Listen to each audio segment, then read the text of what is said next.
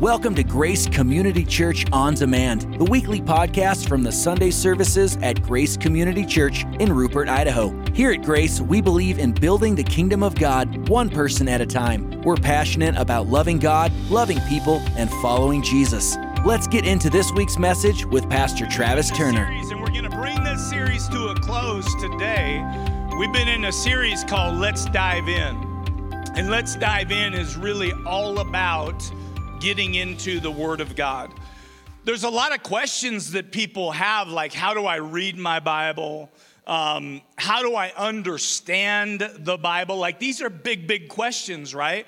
And if you just, if you're a brand new person to faith and you don't have any instruction whatsoever, first of all, I'm to tell you that if you'll stick with it, God will get you where you're supposed to be but if you have no instruction whatsoever, if you just open up the Bible, it can be extremely confusing.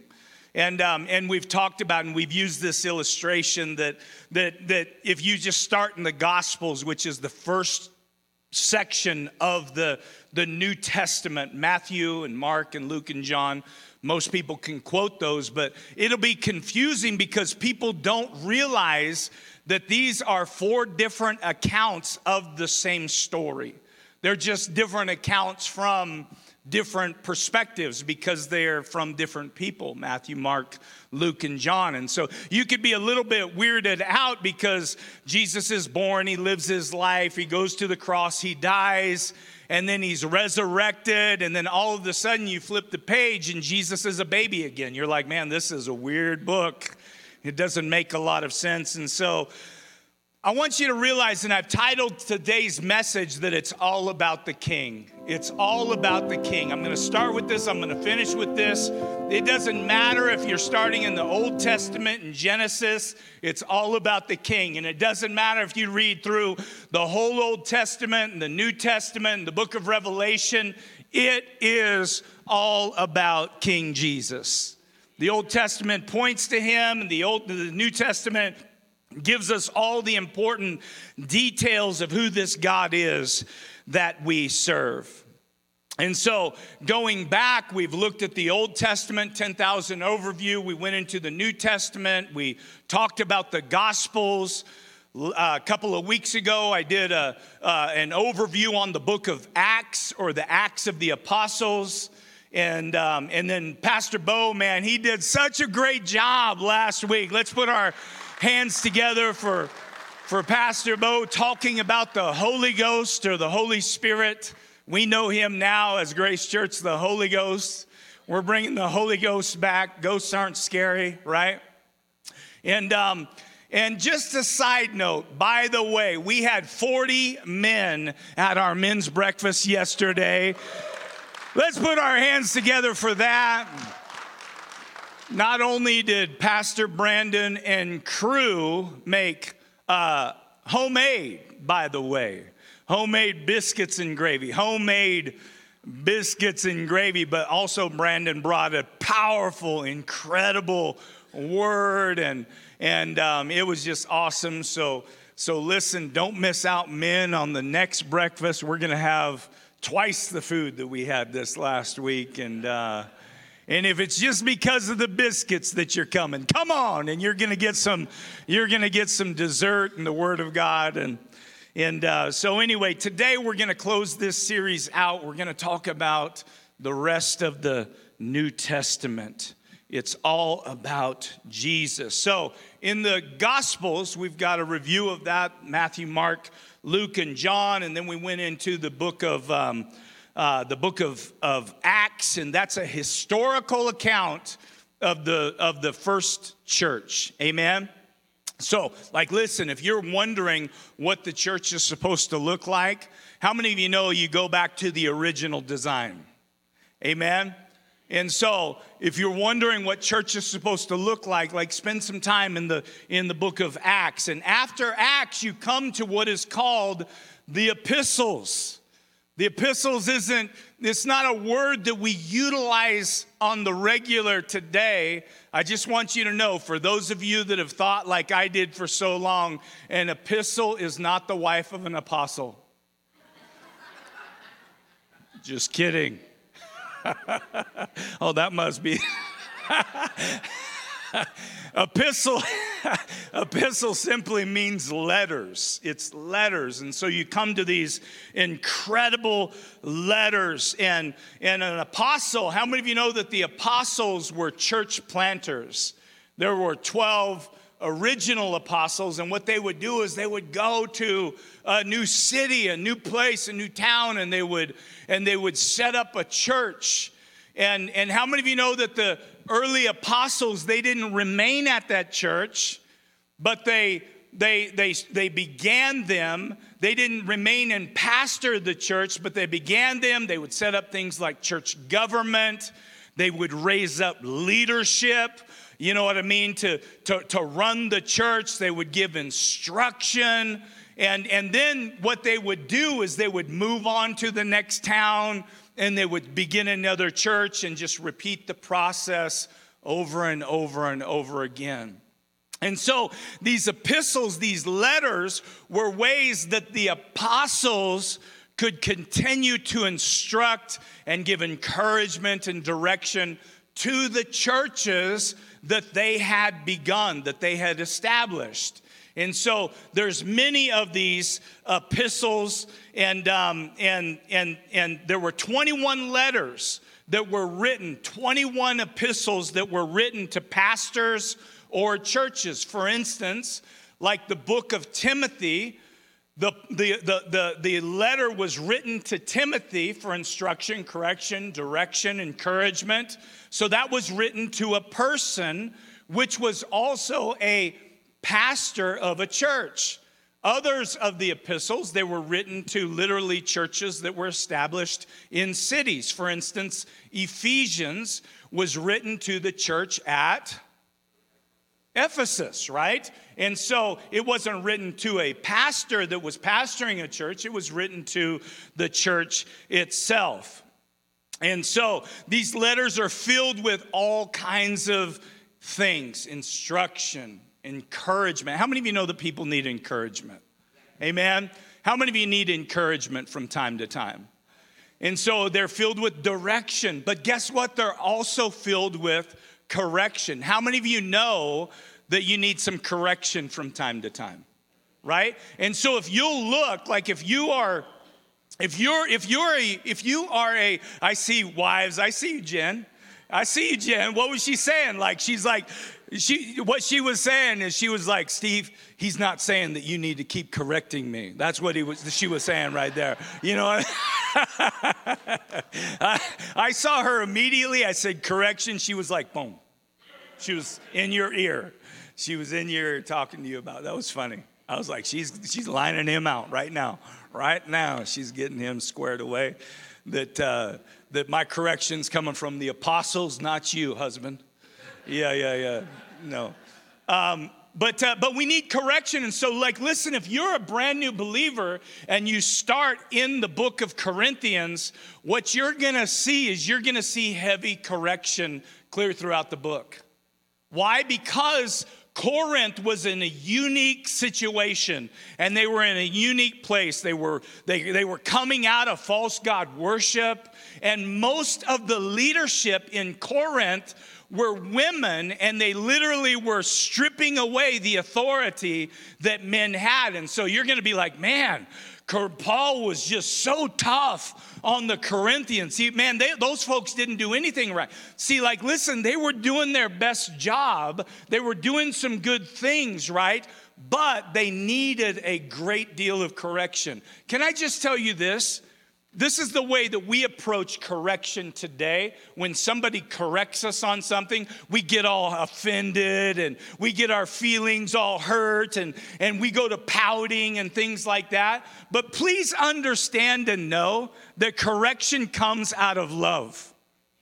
Correction comes because the Bible says that God corrects those people that He loves. And if you don't love somebody, then what you do is you just allow them to continue to live in their foolishness. You allow them to live less than what it is that God had desired for. Them. Could you imagine having a child And, and, and, and from, from day one of that baby's birth, you're just like, listen, I'm just gonna, you know what I mean? I don't wanna stifle who my, my son's gonna become. And so I'm just, I'm not gonna bring any correction to him. I'm just gonna let him just become who it is that God has created him to become. Right? Like that might work for the first year. Wait until he gets two and you don't you don't start you know what i mean driving some things home what you're going to have on your hands by the time that child is 5 is going to be just everything but what you were desiring right? You correct those people that you love right? But yet we get all huffy and offended, you know, offended, and our, our feelings get hurt, and because we don't realize we don't go back to the idea that, hey, listen, these people, come on, have been set in place, come on, because they love me and they want the best for me. Amen. Amen. That's so good. Amen. I like what Davina said. She's like, I know more people should be saying amen. I like that. I was like, yeah, you're right. Amen. You know, I know more people should be saying amen on what I said just now. That's what I'm saying. Yeah. you got a better response out of her. Amen. All right. Thank you so much. Thank you so much in the back. So, 13 of the 21 epistles were written by the Apostle Paul. Some people will argue that 14 of them were written by the Apostle Paul, but the truth is is that the writer of Hebrews, nobody knows exactly who that is. A lot of people are strong believers that it was him, and other people, you know, have, have other beliefs like it was Barnabas or somebody else, but, but we don't know. But 13 of the 21 were written by the Apostle Paul. One letter was written by James, who was the brother of Jesus. There were two letters that were written by the disciple Peter, and three of the epistles that were written by the disciple of John, right? And so a lot of people are involved in these epistles, and you don't want to blink because there's a tiny book which was written by Jude, which was the brother of, of James. And if you don't, if you blink, you're gonna absolutely miss it. But Jude is filled with so much good information on the importance of preserving the faith. Jude is a book that you need to read right now because there's a lot of people and a lot of churches that are going away from the preservation of the Word of God. And so Jude is an incredible book to spend a little bit of time in. And then it ends with the book of Revelation which Revelation, let's just be honest, it's a book that literally stands by itself. It stands on its own two legs. And so there's four groups in the New Testament. You've got the Gospels, Matthew, Mark, Luke, and John. You've got the book of Acts, you've got the epistles, and then you've got Revelation that stands on its own. Revelation comes from the word apocalypsos, apocalypsos, and this is where we get the word apocalypse. And all kinds of movies have been uh, you know, put out and books have been put out over the last 20, 30 years, maybe even more than that, but on the apocalypse. And when we think about the apocalypse, we think of the destruction of everything. Everything's just gonna burn and everything's just gonna be a waste. But the book of Revelation is really what it means is the unveiling. It's the unveiling, and it's all about the King. It's all about Jesus Christ. It's a revelation of Jesus Christ. And so people will absolutely stay away from the book of Revelation, A, because it's difficult to understand, and B, because they get all fearful and whatnot. You in the body of Christ have nothing to be fearful of. Amen. You need to be spending time in the book of Revelation because it unveils some truths that are absolutely important to us. So, God reveals to John on the island of Patmos about the end of days, the end times.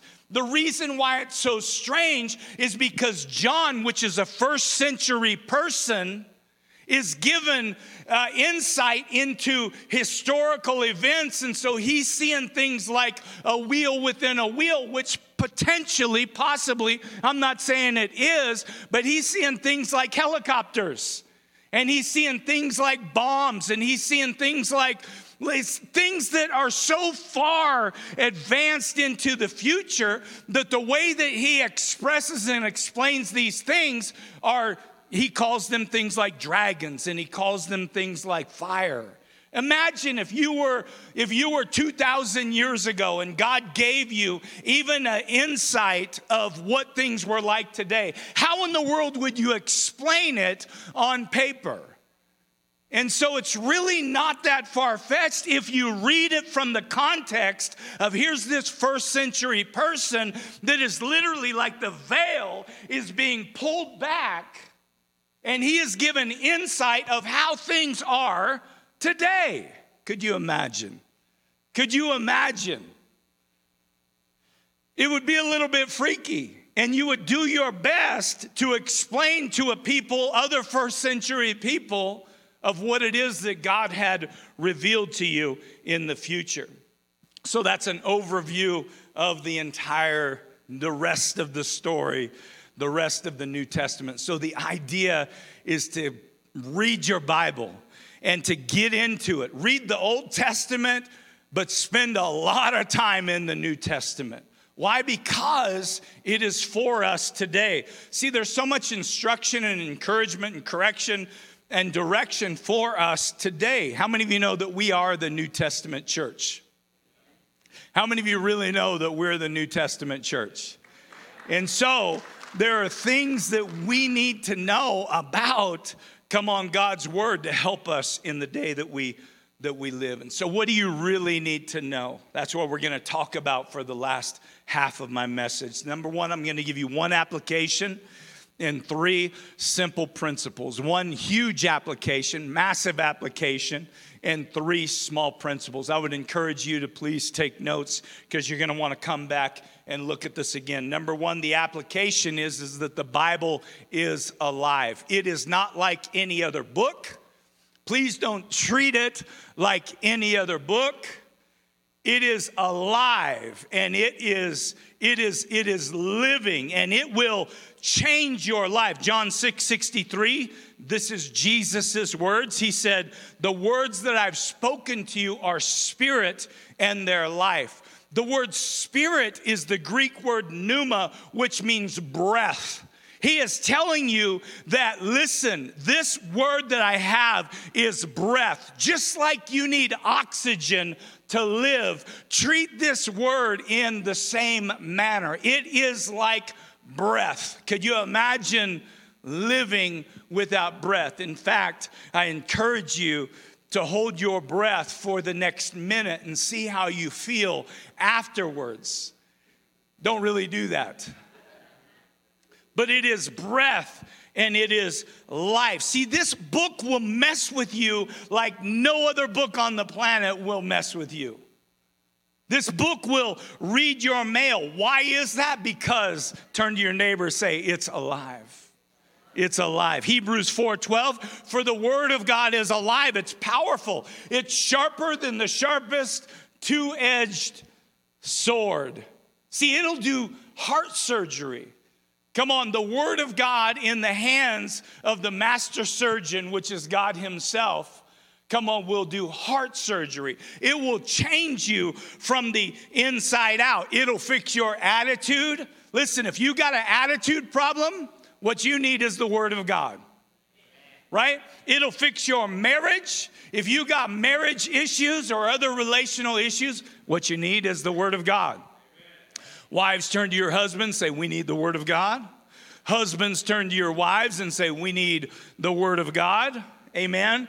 Come on, if you got money issues, if you can't manage your money and you're always, come on, needing to borrow and you're always needing advancements and you're having a hard time paying your bills and you just can't get in control of your money, then what you need, sir, what you need, ma'am, is the Word of God right? It'll it'll change every aspect of your life but guess what? You have to allow it to do its work. See, it's, it's just like it's just like if you, you know, I had this shoulder surgery. I had an injury um, that began way back 30 some years ago when I was in the United States Marine Corps. For 26, 27 years, I just dealt with the pain. I just dealt with, with, with, with the problem. By the time I had gone in, the physician, Dr. Millar, he said, Listen, Travis, I've seen a shoulder as bad as yours, but on a 78 year old man. And I was in my 40s whenever I, I had it totally replaced. He said, Your ball is supposed to be, you know, smooth, like a like just a, a smooth ball. Yours is like cauliflower, and it's all weird and funky shaped. He said, What in the world happened? And I just began to tell him, and 20 some years I just lived with it. I just lived with it. I just grinded it out. I just like dealt with it. Foolish, foolish, foolish, foolish Foolish. If you got something that needs to be replaced, go get it replaced. Don't be a fool like I was. The week after I had my ball cut off and a, a, metal rod shoved down my bone with a plastic socket, the week after I had that surgery, I felt a hundred times better. And I couldn't even use the dang thing but I was living in pain that I had just gotten used to. And I was like, man, oh man, why in the world? So listen, there are things available to you. The Word of God is one of those things that is available to you. But guess what? It's only going to be useful if you apply it. It's only going to work if you apply it. It'll cut, the Bible says, between the soul and the spirit. See, the soul is your mind. It's your will and it's your emotions. Come on, your soul is the humanistic side of you. It's the, the dreams that you have, right? But the spirit is God inside of you. And so the word of God is the one thing that is able to penetrate between who you are without God and who you are with God. And it gets to the heart of the matter. Jesus shows us this even when he is struggling as he's fully God and fully man, but he set his godhood aside. He shows us this struggle in the Garden of Gethsemane. He's like, man, oh man, he's praying to the Father God, if there's any way, like any other way, I really don't want to go to the cross. I really don't want to.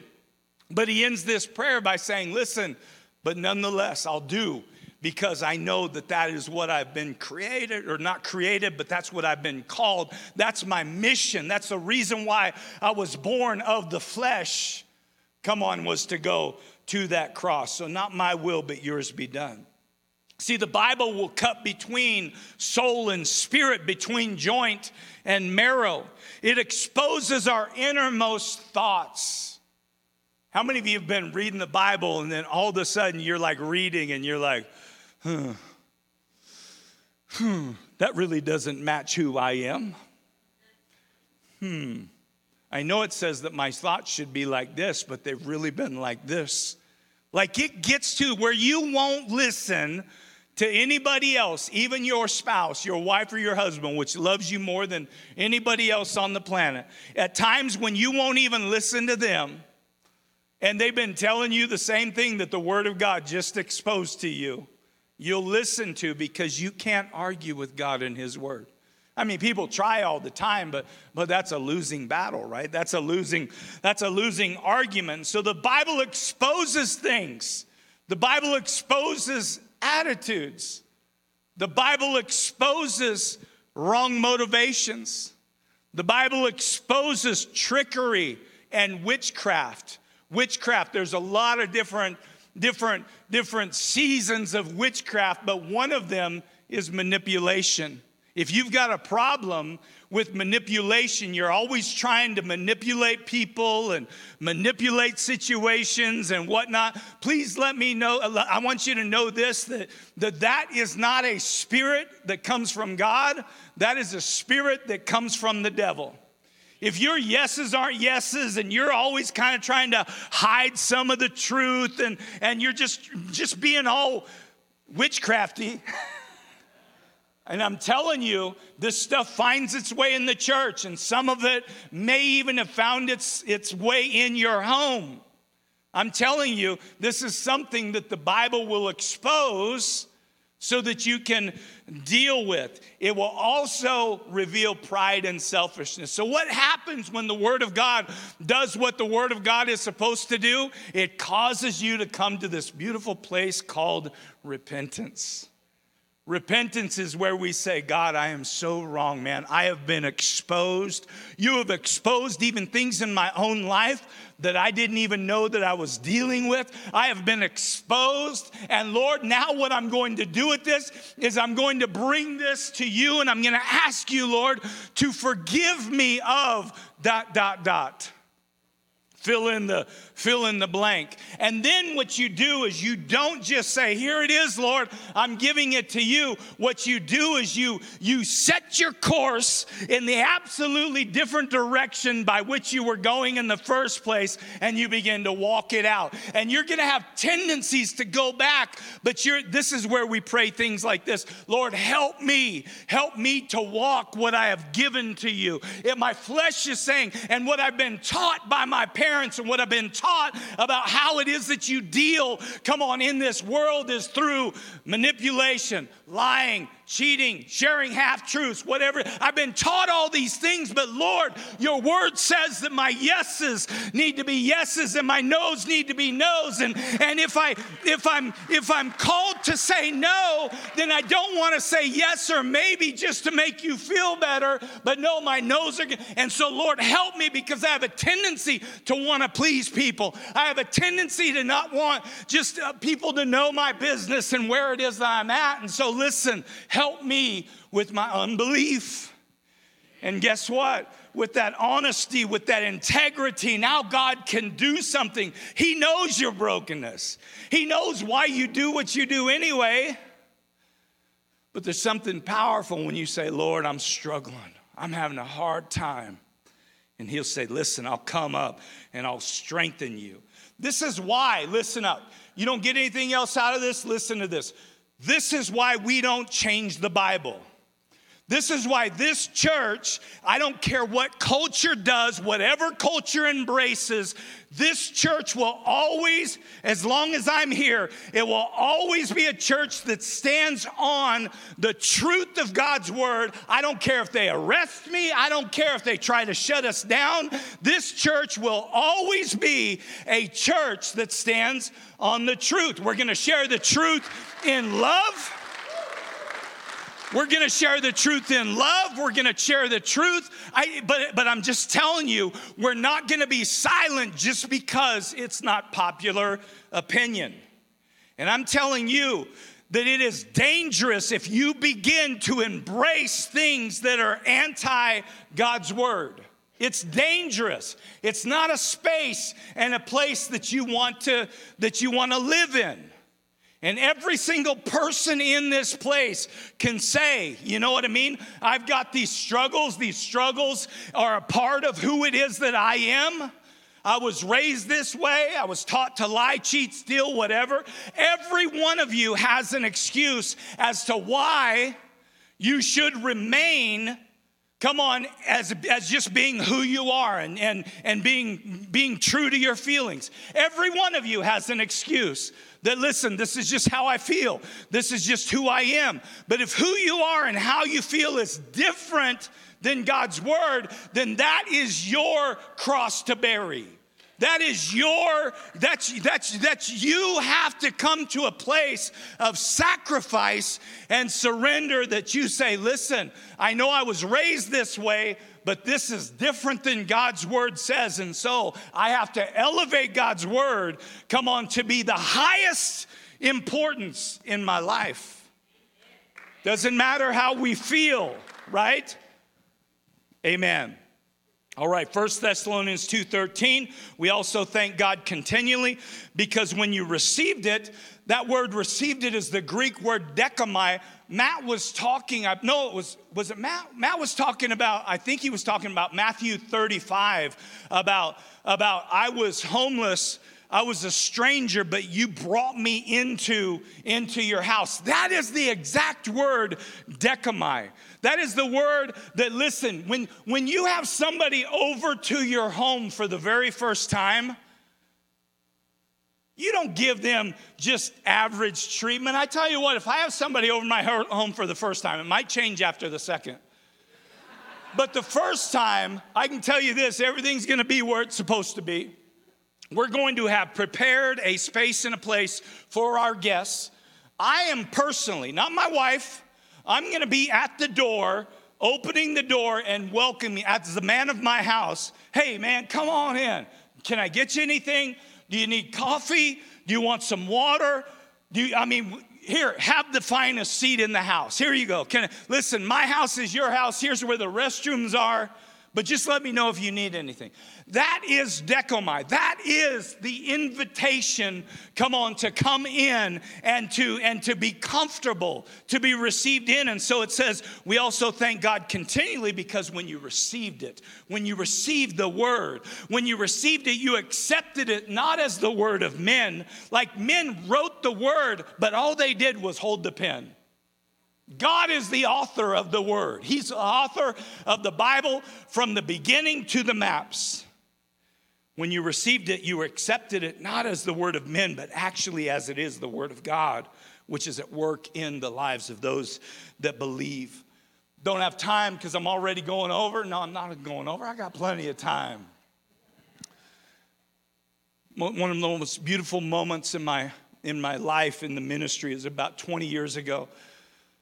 We'd gone over to Uganda. I'd been over there, I think, one time prior to, to this. And, um, and we had uh, churches, Pastor Gordon and Pastor Joe and, and, and uh, myself, we, we had a bunch of these study Bibles. We had a hundred study Bibles, and we would go over there and we would do these pastors' conferences. Beautiful time where they would bring pastors in from from, from just distant places. Man, these men and these women would just travel to come to this conference, which was a week long conference. And, and they, they, they, they speak English as a primary language over there. And, um, and, and so they wanted English study Bibles. And so we had pulled together and we got a bunch of, a hundred of these study Bibles and they were leather bound and they were really good quality Bibles, beautiful Bibles. And, and, and we're thinking, cool, we're going to have this. You know, I, I, I don't understand what I'm getting ready to step into here. We're going to give these Bibles away. That's really, really cool. I've got probably 30 Bibles in my house right now. We've given a bunch away, but but as these men were just marching across, they would they would get a Bible and the first thing that many of them would do, they would just break down in tears. Like some of them, literally, it was a long process because they would fall to their knees and they would hug that Bible and they would just go all the way to the ground and, and they would just be weeping and crying because they were given this gift of God's word. And then they would come back down and most of them not even being able to keep themselves composed. They were just shaking our hands all the way all the way down. And i was just absolutely blown away because they have a passion and they've got a desire for god's word like i haven't seen in these united states in a long time. My prayer has been and it will continue to be god give us a hunger even a fraction of what it is that they have. Give us a hunger for God's word, an appreciation for God's word, like these men and women showed me that day. I'm telling you, the Bible will add, come on, to your life. It will add value to every single aspect of your life. Okay, real quick, I want to give you the three things. Number one, begin your day in the Word. Every single day that you are given as a gift, begin it in the Word. Yes, that means if you've got to get up a little bit early, get up a little bit early. Don't stay in bed. Get up early and begin your day in the Word. Even if it's five minutes a day. If you can't give any more than five minutes every single morning, I think you can give more than that. But if you can't, then at least read one psalm and one proverb every single day. If you can give 15 minutes, to God every single morning, what I would encourage you to do is I would encourage you to read a little bit of the Old Testament, a little bit of the New Testament, and one psalm and one proverb every single day. If you can give God 20 to 25 minutes every morning, what I would encourage you to do is read a little bit of the Old Testament, a little bit of the New Testament, one psalm, one proverb, and then find a devotion that just speaks to you. And if you don't want to go buy a devotion, they've got this incredible app called YouVersion that literally, if you've got anger issues or you're wanting to learn about relationships or you're, you're thinking about getting married, like, listen, you can go into YouVersion in the devotional section and you can type in marriage, relationships, courting. You can type in any of those things and it will give you a devotion that you can follow. So you've got it really right. It's a free app that you can download, you version. But I would encourage you spend some time in a real Bible, turning real pages because I think there's something beautiful about that. Psalms is the largest book in the Bible. Psalm 119 is the largest uh, chapter in the whole Bible. So you got the largest book, and then you've got the largest chapter in the whole Bible. Do you realize that Psalm 119, it, every single verse, every single, not most, not 90%, every single verse is about the Word of God in the largest book in the Bible, in the largest chapter of the Bible, what does it talk about the importance of God's word? We got Psalm 119, just an example. Verse 147, 147 verses, and that's not even the end of it. This is what it says I rise early, and this is King David saying it I rise early before the sun is up. I cry out for help, and I put my hope in your words. My promise to you, my money back guarantee, is that if you read your Bible, your life will be changed and transformed for the better. Amen. If you read your Bible, if you apply it. Number two, I want you to study your Bible. I don't want you just to read it every morning. What I want you to do is I want you to study it every single day. Joshua chapter 1 and verse 8 says this study this book of instruction continually. It says meditate on it. To meditate on it is literally just to think about it throughout the day. So if all you can do, if all you can do is give God five minutes a day, then read your Proverbs, read your Psalm, and then throughout the day, just think about what it is that you read that morning. And guess what? I'm just telling you, this is what's gonna happen. You're gonna find yourself in situational positions that the very word that you read that morning is going to be applicable to what it is that you're facing that day. You're to be like, wow, that is so weird. No, it's not weird because I want to go all the way back to what I said about 15 minutes ago. God's word is alive. It's alive and it's able, come on, to help you. So study it. It goes on to say, why do we meditate on it day and night? So that you can obey everything that is written in it only then will you prosper and succeed. And so the idea is to know it, but not just to know it, you know it so you can obey it. So when God's word says ABC, but you're feeling D, E, and F, you go back. Now that I know it, I can obey it. How in the world can you obey something that you don't know? How in the world can you fall in love with somebody that you don't know? Well, I go to church and I hear what Pastor Travis and Pastor Javi and, and all the other people that speak, you know what I mean? That's enough, isn't it? No, it's not enough. It's not enough.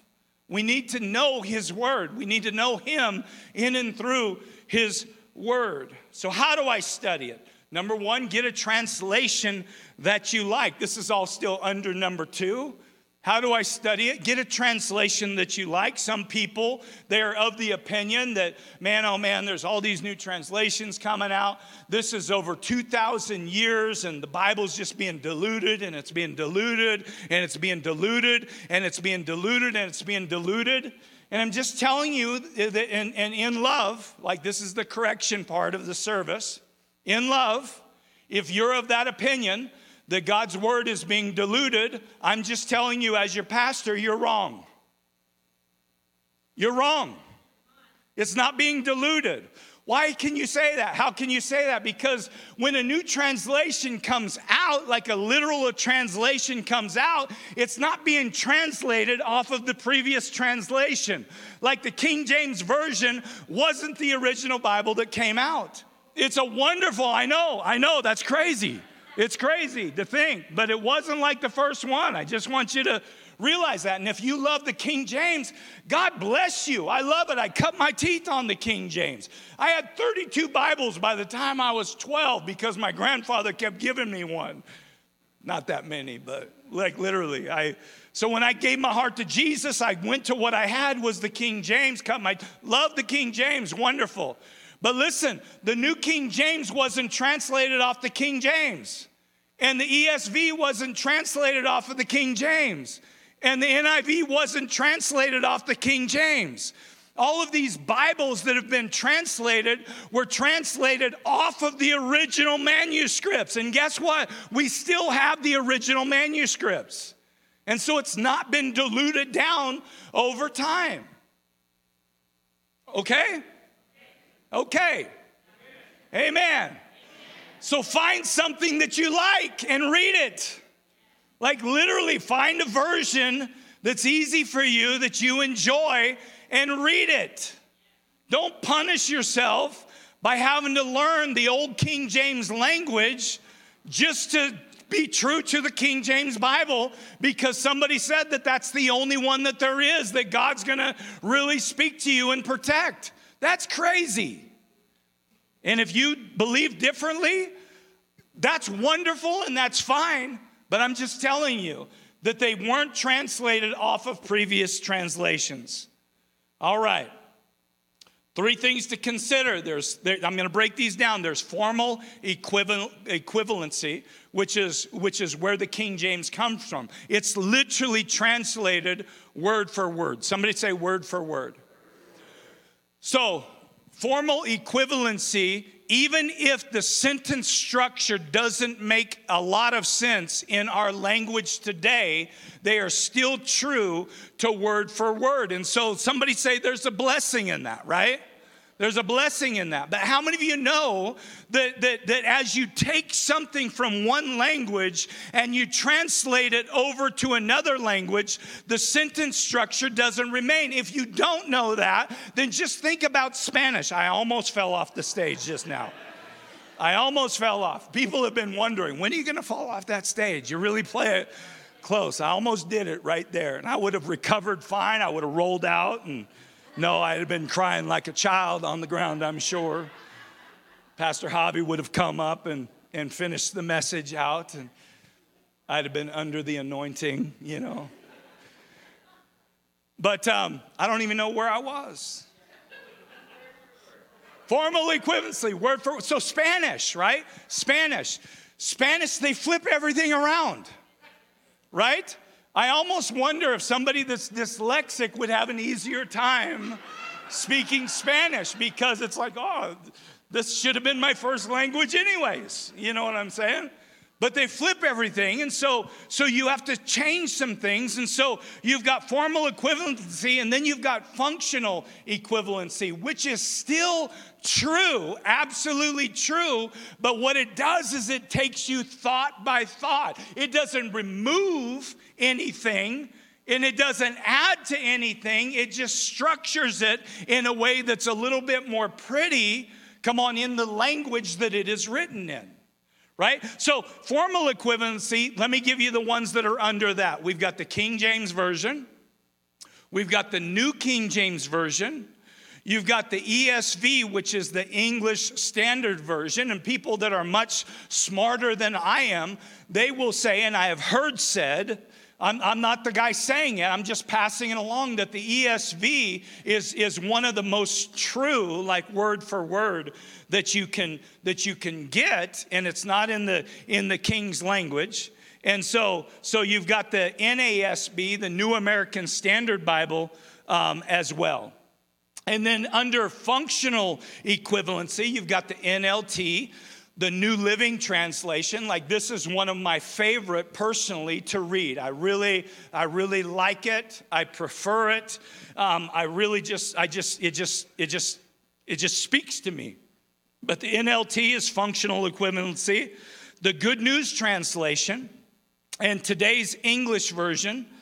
And then the NIV is the most popular one, and we'll utilize the NIV a lot in this house. Why? Simply because since 1987, it has been the number one purchased Bible that are out, that's out there. And, and there's a lot of controversy, and I remember I was in the church at the time that. Um, that, uh, that, that the NIV was really gaining some traction. And, and boy, oh boy, you want to talk about some people up in arms that were King James people, that, that this NIV, and man, that's heresy, and this and that. But if you look into it, 100 scholars had gotten together and they translated the NIV using both functional and formal come on as their as their approach and so it really really is a great great bible to utilize. And then you've got paraphrase i'm not going to spend a lot of time on these but paraphrased uh, you want to talk about somebody that will crucify you. I remember the first time that i that i posted the message translation up on the screen behind me. It's a paraphrase but you want to talk about people getting nasty. I cannot believe that you posted the, or the, the message up on the screen behind me. Let me share with you what the paraphrase is. The paraphrase is when somebody, come on, takes the Bible and then they reword it into what it is that, that, that, that, that, that they see how, come on, it, it, it reads. And so you've got a personal opinion. And so, while I would agree that I would never go to a paraphrased Bible as my go to Bible, to say that there's no use for it is just a little far fetched for me because if you if you spend any time in a commentary if you like to read things like that you know what i'm saying? For those people that say there's no place for the message well you should never read a commentary then either you should never ask somebody. That's what I do every single week that I get up here is share with you thoughts that I have uh, on the Word of God. And every other pastor that's ever been a pastor since the beginning of time is sharing what it is that they feel the Word of God is saying. But yet people will get so stinking nasty that, that, oh my goodness, that's not even the word of God. Yes, it's not my go-to, but I'm telling you from, from time to time, like the Living Bible, the, the, the, the, the message, um, I'm just saying that sometimes it's really interesting to see, come on, how they read. Now listen, there is a danger, and I'm gonna share with you the danger. The danger is when a, when a translation, it puts off like it's a translation, but it's not a translation. See, because I think that a translation needs to be done by, by educated people, and several of them that know how, and they've got education in the translation process. And there are a couple of them. I'm just gonna share one of them out there. It's okay if you read it, in my opinion, whatever that's worth.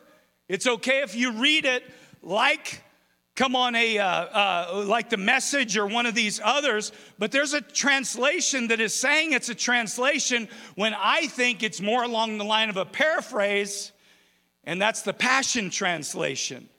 And so it's scary whenever you have a, a, Bible that says, hey, listen, I'm a translation, but if you look at the people, come on, that are behind the translation, none of them have, have any, any um, what's, it, what's it called whenever you got, what is it? Credentials. Yeah, that's it.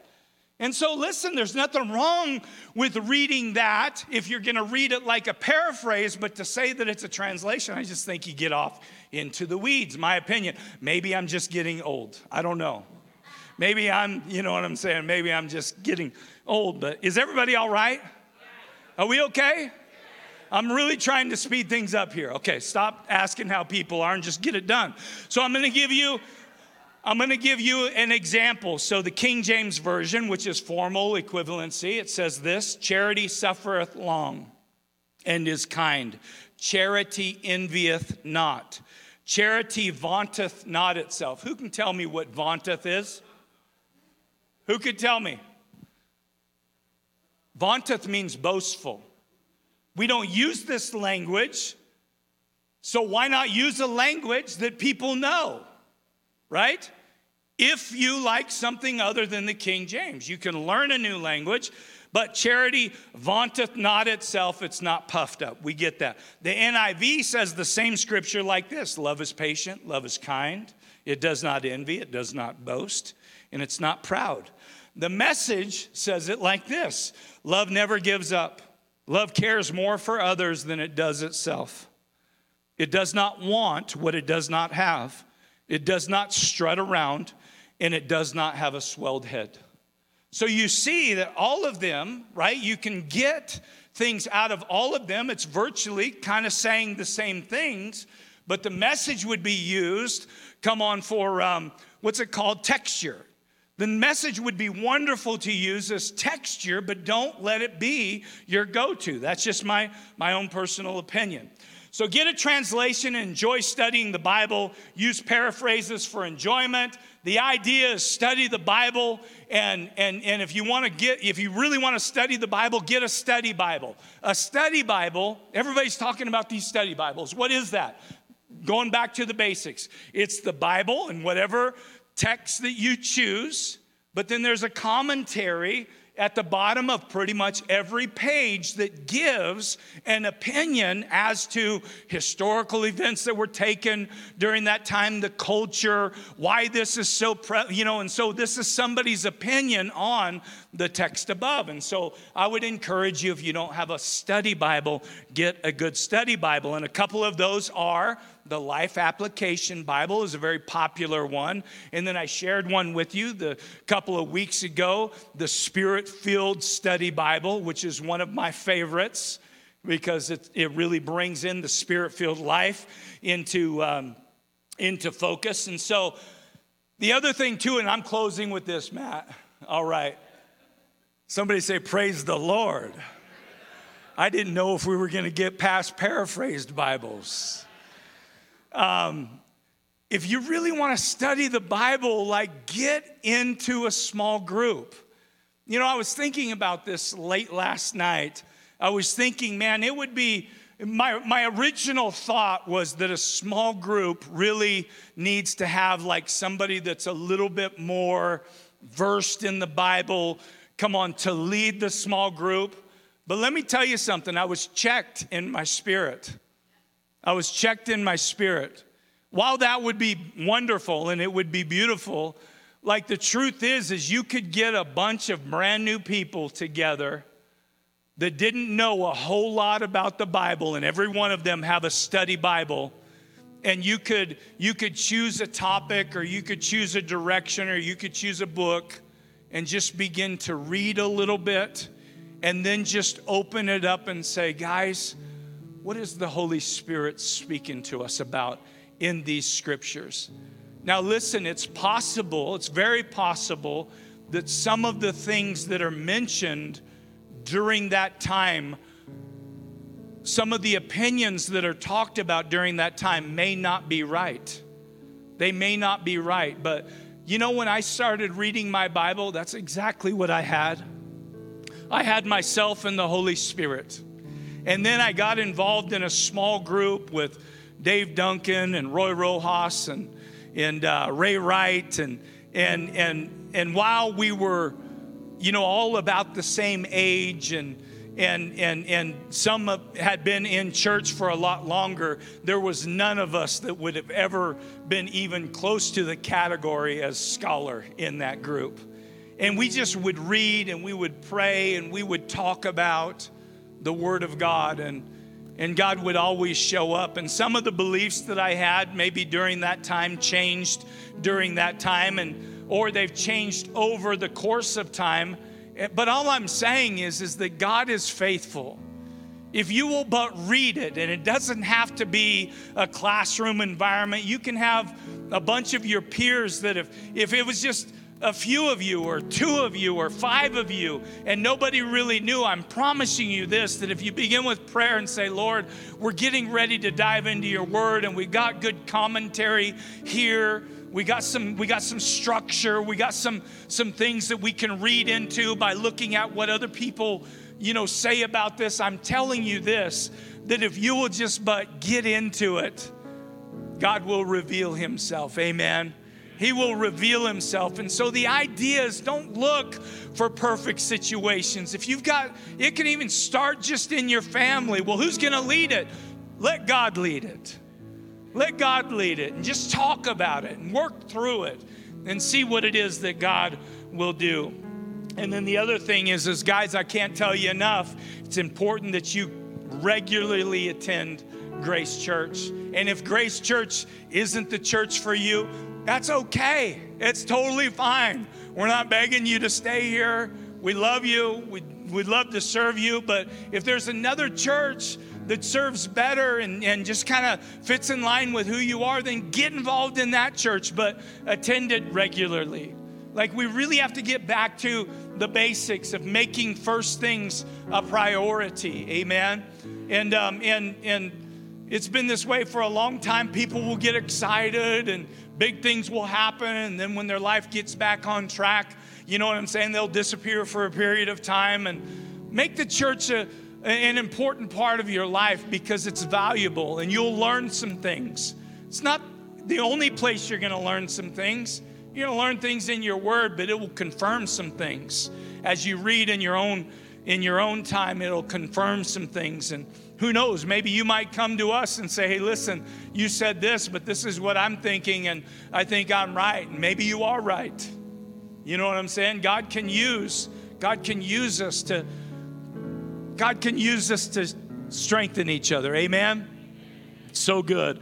So the Bible says, put on the full armor of God so that when, not if, the day of evil comes. How many of you know the day of evil is here? you are able to stand. How do you stand? You stand by taking up the sword of the Spirit, which is the Word of God. See, this is what Jesus did when he was tempted and tried in the wilderness. Brandon spoke a little bit about this yesterday. The devil would say, Listen, you're hungry, you've been fasting for 40 days, and why don't you turn this rock into some bread? And come on, you deserve it. And, and Jesus fought the devil with the Word of God. And if you don't know the Word, how are you going to fight the devil with the word, right? You need to know it. And so the whole Bible is about Jesus, it's about the King. But my question in closing is this Do you know him? Do you know him? Are you known by him? Do you belong to him? And of course, you're gonna you're gonna know God. Even if you've been serving God for 30 years, you don't know him fully. Like he's gonna continue to reveal himself to him. I think honestly, all throughout eternity, it's to be about knowing more about who God is. But, amen, do you belong to Him? Maybe something is spoken to you today because the truth is, without the Spirit of God, without belonging to Him, like you might be able to gain a bunch of head knowledge by reading your Bible, but it's not going to change your life like it will if you belong to Him. And I just have to ask you are you saved? if you weren't here tomorrow, like you passed away in the night or something happened today, are you sure that you're going to spend eternity with Jesus? And if that's yes, then man, God bless you. Like I know that's the case for me. And please understand, I'm not saying that I'm perfect. I still have flaws. I got issues, but I know where my redemption comes from. It came from that cross which Jesus willfully went to, gave me his life so that as I believe in him and as I receive him, my name is written in that Lamb's book of life. Amen. But is your name written there? Do you know where you're going to spend eternity if you weren't here tomorrow? And the truth is is the best thing that you can do even before diving deep into your word the best thing that you can do is repent of your sins, which means to ask God to forgive you and turn away from them and receive salvation through a relationship with Jesus Christ. Thank you, Lord, for these that have come to this place and they said, I need Jesus. I need to be forgiven of my sins and I need the Holy Spirit to come into my life. And for those of you that know, keep your eyes closed. When I say the Holy Spirit come to your life, what that means is that the Spirit of God will literally come in and reside with you. He doesn't, he doesn't dwell in buildings, he dwells in hearts. And so that's all that that means. So, Lord, right now we ask you to forgive us of our sins. Please forgive me of my sin. Come into my life, baptize me with the Holy Ghost. That means fill me up with the Spirit to overflowing. And Lord, my life, I declare this day, belongs to you. I love you, but I also know, Lord, that I'm going to need help. Come on, to walk out this commitment that I've just made. Please help me in the days to come in Jesus' name. And everybody in the house said, Amen and amen and amen. God bless you all. Thank you so much. That's it for today's teaching. Hey, here's an idea. Share today's message with a friend or family member. If you're listening from outside our fellowship, we'd love to meet you. Visit graceid.org and hit the contact form to get in touch. We'd also love for you to join us. You can even check us out on Facebook Live by searching Facebook for Grace Church Rupert ID. Learn more and plug in at graceid.org. Thanks for listening to this week's message from Grace Community Church.